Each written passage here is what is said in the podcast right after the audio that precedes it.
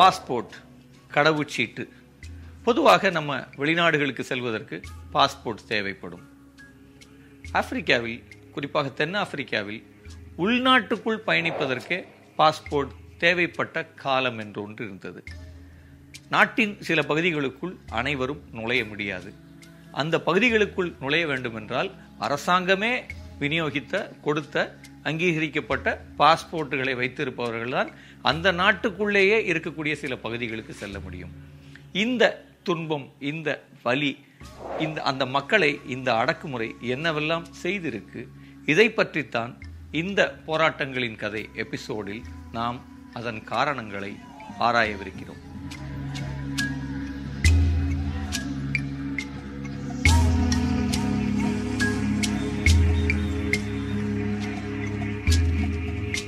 ஆயிரத்தி தொள்ளாயிரத்தி நாற்பத்தி எட்டில் வெள்ளையர்களால் நிர்வகிக்கப்பட்ட தேசிய கட்சி ஆட்சிக்கு வந்தது.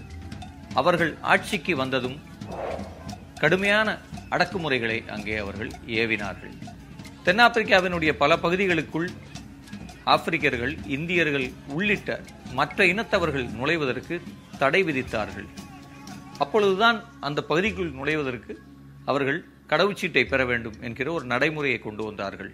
அதே நேரத்தில் தென்னாப்பிரிக்காவை தொடர்ச்சியாக வெள்ளையர்கள் மட்டுமே ஆட்சி செய்ய முடியும் என்கிற ரீதியிலான பலவிதமான சட்ட திருத்தங்களையும் அவர்கள் அந்த நேரம் மறைமுகமாக கொண்டு வந்தார்கள். இவைகளுக்கு எதிராக சமூகத்தில் ஒரு பெரிய உரையாடல் தொடங்கியது.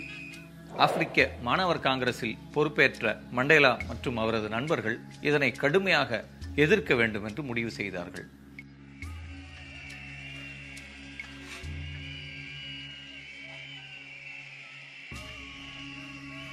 இவைகளுக்கு ஆயுதம் ஏந்திய போராட்டம் அல்ல மாறாக அறப்போராட்டமே தீர்வு என்று முடிவு செய்தார்கள். அறப்போராட்டத்தின் வழியாகத்தான் நாம் நம்முடைய போராட்டங்களை முன்னெடுக்க வேண்டும் என்று அவர்கள் முடிவு செய்தார்கள். அவர்கள் அப்படி முடிவு செய்து போராட்டங்களை அறிவித்ததும் முதலில் அங்கு இருக்கக்கூடிய அரசு அவர்களை அராஜவாதிகள் என்றும் அவர்களை கம்யூனிஸ்டுகள் என்றும் முதலில் சொல்லி பயம்புறுத்த தொடங்கியது. அவர்களை மக்களிடமிருந்து தனிமைப்படுத்த தொடங்கியது.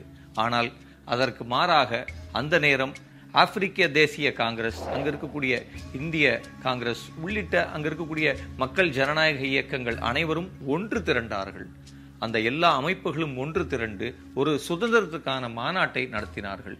ஒரு சுதந்திர மாநாடு என்பது ஒரு மிகப்பெரிய எழுச்சியை அவர்களுக்கு கொடுத்தது. ஆயிரத்தி தொள்ளாயிரத்தி ஐம்பது ஜூன் இருபத்தாறாம் தேதி அவர்கள் ஒரு மிகப்பெரிய போராட்டத்தை அறிவித்தார்கள். அந்த போராட்டத்தில் எட்டாயிரத்துக்கும் மேற்பட்டவர்கள் பங்கெடுத்தார்கள். அன்றைக்கு நாடு முழுவதிலும் யாரும் வேலைக்கு செல்லவில்லை. அப்ப அரசு கடும் கலவரம் அடைந்தது. இவர்கள் அனைவரும் அந்த போராட்டத்தின் விளைவாக எட்டாயிரம் பேர் கைது செய்யப்பட்டதும் இந்த போராட்டம் இன்னும் பல மடங்கு பெரிதாக மாறியது. மக்கள் அன்றைக்கு வேலைக்கு செல்லவில்லை. மக்கள் அன்றைக்கு தங்களுடைய பாஸ்போர்ட்டுகள் கடவுச்சீட்டுகளை எல்லாம் எரித்தார்கள். ரேஷன் கார்டை எரிக்கிற மாதிரி அவங்க அதை போட்டு எரிச்சாங்க. அதே வேளையில் அவர்கள் எங்கெல்லாம் ஆங்கிலேயர்கள் மற்ற இனத்தவர்களை நுழைவதற்கு தடை விதித்தார்களோ அந்த இடங்களிலெல்லாம் அவர்கள் நுழைவது என்று அவர்கள் அத்துமீறி நுழைந்தார்கள்.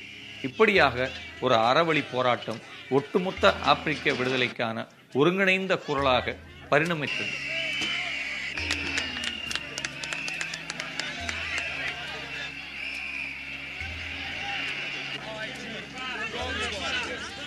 அப்படி சிறைச்சாலைக்குள் சென்ற இந்த ஆயிரக்கணக்கானவர்கள் ஒரு முக்கியமான முடிவை எடுத்தார்கள். அதாவது யாரும் பிணை கேட்பதில்லை பெயில் பெறுவதில்லை. அதே வேளையில் தங்களுக்காக வாதிடுவதில்லை. மாறாக நாம் அனைவரும் சிறையை நிரப்புவது என்பதுதான் அந்த போராட்டத்தின் முக்கிய அறைகோலாக இருந்தது. மக்கள் தொடர்ச்சியாக இந்த அறவழி போராட்டங்களின் பால் ஈர்க்கப்படுகிறார்கள் என்பதை அரசு கவனித்தது. நெல்சன் மண்டேலா ஒரு மிக முக்கிய உரைவீச்சாளராக மக்கள் மத்தியில் அவர் கருத்துக்களை கொண்டு செல்கிறார் என்பதை பார்த்து அரசு அஞ்சியது. Struggle against apartheid oppression and exploitation. Is our people organized into mass formation of the democratic movement. உடனடியாக அவர்கள் நெல்சன் மண்டேலாவை கைது செய்து தேச துரோக வழக்கு போட்டு அவரை சிறையில் அடைத்தார்கள். ஆனால் சிறையில் மண்டேலா இருந்த காலத்தில் அவரை விடுதலை செய்ய வலியுறுத்தி ஒரு பெரிய இயக்கம் அங்கே நடைபெற்றது. அது ஒரு தொடர் நிகழ்வாக மாறியது. இன்னும் அந்த அங்கே இருக்கக்கூடிய வெள்ளையர் ஆட்சி இன்னும் கடுமையான சட்டங்களை கருப்பு சட்டங்களை தொடர்ச்சியாக நிறைவேற்றியது. இந்த கருப்பு சட்டங்களை எதிர்த்து மக்கள் ஒரு பெரிய ஊர்வலமாக ஷார்ட் வயலில் உள்ள காவல் நிலையத்தை நோக்கி சென்றார்கள். அங்கே அந்த ஊர்வலத்தின் மீது நிகழ்த்தப்பட்ட துப்பாக்கிச் சூட்டில் அறுபத்தொம்போது பேர் அதே நாளில் அங்கே துப்பாக்கிச் சூட்டில் இறந்து போனார்கள். நூற்றி எண்பது இருநூறுக்கும் மேற்பட்டவர்கள் காயமடைந்தார்கள். ஒரு பெரும் வன்முறை களமாக அந்த போராட்டத்தை அரசு மாற்றியது. இந்த நேரம் ஆப்பிரிக்காவில் இருந்த அந்த இந்த இந்த சுதந்திர போராட்டத்திற்கான தலைவர்கள் மத்தியிலும் பலவிதமான பேச்சுகள் நிலவியது. குறிப்பாக ஒரு சாரார் நாம் மட்டுமே இந்த போராட்டத்தில் பங்கெடுக்க வேண்டும். பிற இனத்தவர்களை இதில் இணைக்கக்கூடாது என்று ஒரு கருத்தோட்டம் நிலவியது. ஆனால் மண்டேலா அந்த கருத்தோட்டத்தை கடுமையாக எதிர்த்தார். இந்த மண்ணில் ஒடுக்கப்படுகிற எல்லா இனங்களும் ஒன்றிணைந்துதான் இந்த போராட்டத்தில் பங்கு கொள்ளும் என்பதில் நெல்சன் மண்டேலா மிக உறுதியாக இருந்தார். அதே நேரம் இந்த வன்முறை சம்பவங்கள் மண்டேலாவுக்குள்ளும் பலவித மாற்றங்களை நிகழ்த்தியது. மண்டேலாவுக்கு ஒரு எண்ணம் அஹ், வந்தது. நம்ம நம் மீது இத்தனை பெரும் வன்முறையை இந்த அரசு பிரயோகிக்கிறது. நாம் ஏன் வன்முறையால் அவர்களுக்கு பதில் சொல்லக்கூடாது என்று அவருக்கு ஒரு யோசனை தொடங்கியது.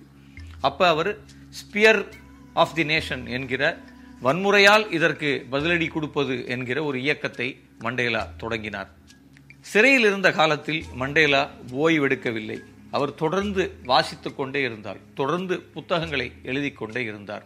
அதே வேளையில் அந்த ஐந்து ஆண்டு சிறை வாழ்க்கையில் அவர் லண்டன் பல்கலைக்கழகத்தில் தன்னுடைய சட்ட படிப்பை அஞ்சல் வழியாக கற்று ஒரு சட்ட மேதையாக சிறையில் இருந்து அவர் வெளியே வந்தார். மண்டேலா சிறையிலிருந்து வெளியே வந்ததும் அவர் பொது நிகழ்வுகளில் கலந்து கொள்ளக்கூடாது என்று அரசு அவருக்கு ஒரு தடையை விதித்தது. இந்த தடை அவருடைய ஸ்பியர் ஆஃப் தி நேஷன் என்கிற இயக்கத்தை அமைப்பதற்கும் அதை அரசு மீதும் காவல்துறையின் மீதுமான தாக்குதல்களை தொடுப்பதற்குமாக வழிவகுத்தது. வன்முறையாலே அதை செய்ய அவர் முடிவு செய்தார். அந்த நேரம் அவர் தன்னுடைய தோழர்களுக்கு ஒரு மிக முக்கியமான அறிவுரையை கூறினார். நம்முடைய வன்முறை என்பது காவல்துறைக்கு எதிரானது அரசுக்கு எதிரானது. நம்முடைய வன்முறையால் ஒருபோதும் பொதுமக்களுக்கும் எளிய ஜனங்களுக்கும் எந்தவிதமான இடையூறோ பாதிப்போ வந்துவிடக்கூடாது அப்படி வந்தால் இந்த போராட்டம் திசை மாறிவிடும் என்பதில் அவர் மிகுந்த கவனத்தோடு இருந்தார்.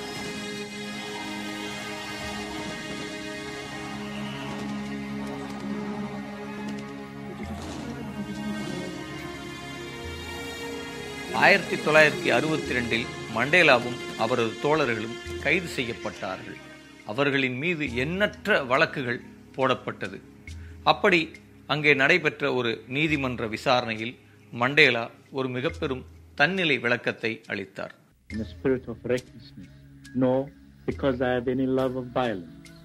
I planned it as a result of a calm and sober assessment of the political situation that had arisen after many years of tyranny, exploitation, அது ஒரு வரலாற்று சிறப்பு மிக்க உரை என்றுதான் சொல்ல வேண்டும். ஏறக்குறைய மூன்றரை மணி நேரம் மண்டேலா ஒரு பெரிய வகுப்பையே எடுத்தார் அந்த நீதிமன்றத்தில். அதில் அவர் எவ்வாறெல்லாம் தங்கள் மக்கள் ஒடுக்கப்படுகிறார்கள் அடக்கப்படுகிறார்கள் எப்படி பிரித்தானியத்திலிருந்து வந்திருக்கக்கூடிய வெள்ளையர்கள் இந்த நாட்டின் பூர்வ குடிகளை சிதைத்து வருகிறார்கள் என்பதை அவர் வெட்ட வெளிச்சமாக சொன்னார். அதே வேளையில் நீங்கள் எனக்கு எத்தனை கடுமையான தண்டனையை வேண்டுமானாலும் கொடுக்கலாம். என் மக்களை விடுதலை அடைய வைப்பதே என்னுடைய ஒரே நோக்கம். என் சாவுக்கு நான் அஞ்சவில்லை. என் ச- என் சாவை நான் எதிர்கொள்ள தயாராக இருக்கிறேன். எனக்கு விடுதலை ஒன்றே தீர்வு. இந்த நாட்டை விடுதலை அடைய வைப்பதுதான் என்னுடைய ஒரே நோக்கம் என்றார். இதை கேட்ட நீதிபதி உடனடியாக அவருக்கு ஆயுள் தண்டனையை தீர்ப்பாக வழங்கினார். ஆயுள் தண்டனை தீர்ப்பளிக்கப்பட்டதும் மண்டேலா ரோபன் தீவுக்கு மாற்றப்பட்டார். அங்கே எட்டடிக்கு ஏழடி என்கிற ஒரு சிறிய அறை அறையில் அவருக்கு கடுங்காவல் தண்டனை கொடுக்கப்பட்டது. அங்கே கல் உடைப்பில் அவர் ஈடுபடுத்தப்பட்டார். அதற்கு பின்னால் அவரை வெவ்வேறு இடங்களுக்கு மாற்றினார்கள். குறிப்பாக ஒரு சுண்ணாம்பு எடுக்கக்கூடிய வெட்டி எடுக்கக்கூடிய ஒரு சுரங்கத்தில் அவர் வேலைக்கு அமர்த்தப்பட்டார். அந்த சிறைச்சாலையில் அவர் அந்த சுண்ணாம்பு வெட்டுதல் பணியில் ஈடுபட்டிருந்த போதுதான் அந்த சுண்ணாம்பின் மீது மீதிருந்து வரக்கூடிய வெளிச்சம் வெள்ளை வெளிச்சம் அவ்வளோ வெளிச்சம் அவர் கண்ணில் தொடர்ந்து பட்டதால் அவருடைய கண் பார்வை மங்கத் தொடங்கியது. மிகவும் கண் பார்வை மங்கியவராக அவர் சிறையிலிருந்து வெளியே வந்தார்.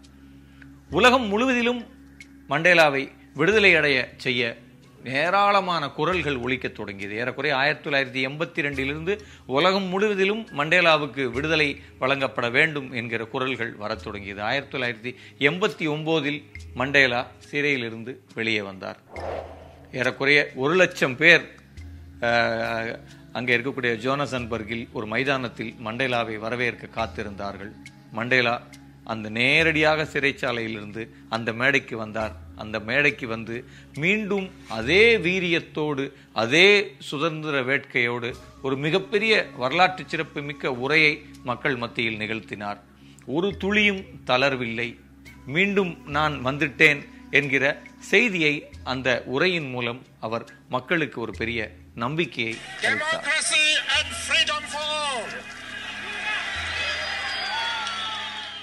சிறையிலிருந்து வெளியே வந்த மண்டேலா பல்வேறு நாடுகளுக்கு பயணம் சென்றார். அவர் பயணம் சென்ற நாடுகளில் எல்லாம் தென்னாப்பிரிக்க அரசை இந்த உலகிலிருந்து தனிமைப்படுத்த வேண்டும். அந்த தனிமைப்படுத்துவதற்கான தீர்மானத்தை நிறைவேற்றும்படி பல நாடுகளிடம் அவர் கேட்டுக்கொண்டார். அதே வேளையில் ஜார்ஜ் புஷ் இந்திய ஜனாதிபதி வெங்கட்ராமன் இந்தோனேஷிய பிரதமர் அதிபர் சுகர்தோ மலேசிய இதனுடைய மகாத்திர் ஃபிடல் காஸ்ட்ரோ என்று பல தலைவர்களை தொடர்ச்சியாக மண்டேலா சந்தித்தார். ஆயிரத்தி தொள்ளாயிரத்தி தொண்ணூற்றி நாலில் ஆப்பிரிக்காவில் ஒரு மிகப்பெரிய தேர்தல் நடைபெற்றது. அந்த தேர்தலில் அந்த நாட்டின் உச்ச பதவிக்கு மண்டேலா தேர்வு செய்யப்பட்டார். I stand here before you not as a prophet, but as a humble servant of you, the people. A place the remaining years of my life. ஆப்பிரிக்க வரலாற்றில் முதல் முறையாக தென்னாப்பிரிக்காவில் ஒரு தென்னாப்பிரிக்கர் ஆளுகிற ஒரு ஆட்சி மலர்ந்தது மண்டேலா ஆட்சிக்கு வந்தார் எல்லா ஒடுக்குமுறைகளையும் எதிர்த்து சட்டங்களை போட்டார் கருப்பினத்தவர்கள் வாழ்வில் பலவிதமான மாற்றங்களை அவர் அங்கே கொண்டு வந்தார் அங்கே ஒரு வானவில் அரசு என்பது நிறுவப்பட்டது. எல்லா இனத்தவர்களுக்கும் அதில் இடம் கொடுக்கப்பட்டது. அதற்கு பிற பிறகுதான் அங்கே பல்வேறு விதமான மாற்றங்கள் நிகழத் தொடங்கின. ஒரு பாஸ்போர்ட்டை ஒரு கடவுச்சீட்டை எரிக்கும் போராட்டமாக ஒரு சிறு பொறியாக தொடங்கிய இந்த போராட்டம் எப்படி தென்னாப்பிரிக்காவுக்கு விடுதலையை பெற்றுக் கொடுத்தது என்பதை நாம் பார்க்கிறோம். எப்படி ஒரு அறவழி போராட்டம் அல்லது ஒரு ஒரு நெல்சன் மண்டேலா என்கிற அந்த மனிதனுடைய தீர்க்கம் மக்களை ஒன்றிணைப்பதில் அவருக்கு இருந்த ஒரு பிடிமானம் பிடிப்பு எப்படி ஒரு தேசத்தை விடுதலைக்கு அழைத்துச் சென்றது என்பதை இந்த போராட்டங்களின் கதையில் நாம் பார்த்தோம்.